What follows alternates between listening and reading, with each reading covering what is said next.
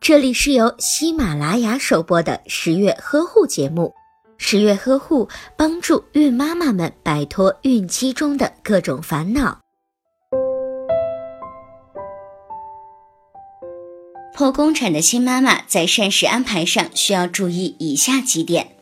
剖宫产的新妈妈应该多吃一些蔬菜，但是需要少吃菠菜，像黄瓜这种凉性的蔬菜最好不要吃，不要吃辣椒等刺激性的食物。排骨可以吃，但是不能多吃，尤其是排骨汤，这样会使宝宝上火。炒菜做汤的时候最好不放或者是少放八角、花椒之类的佐料，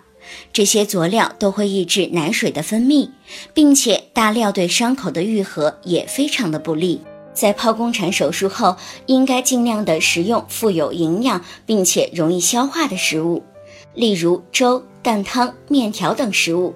然后按照新妈妈的体质，饮食再逐渐恢复到正常的水平。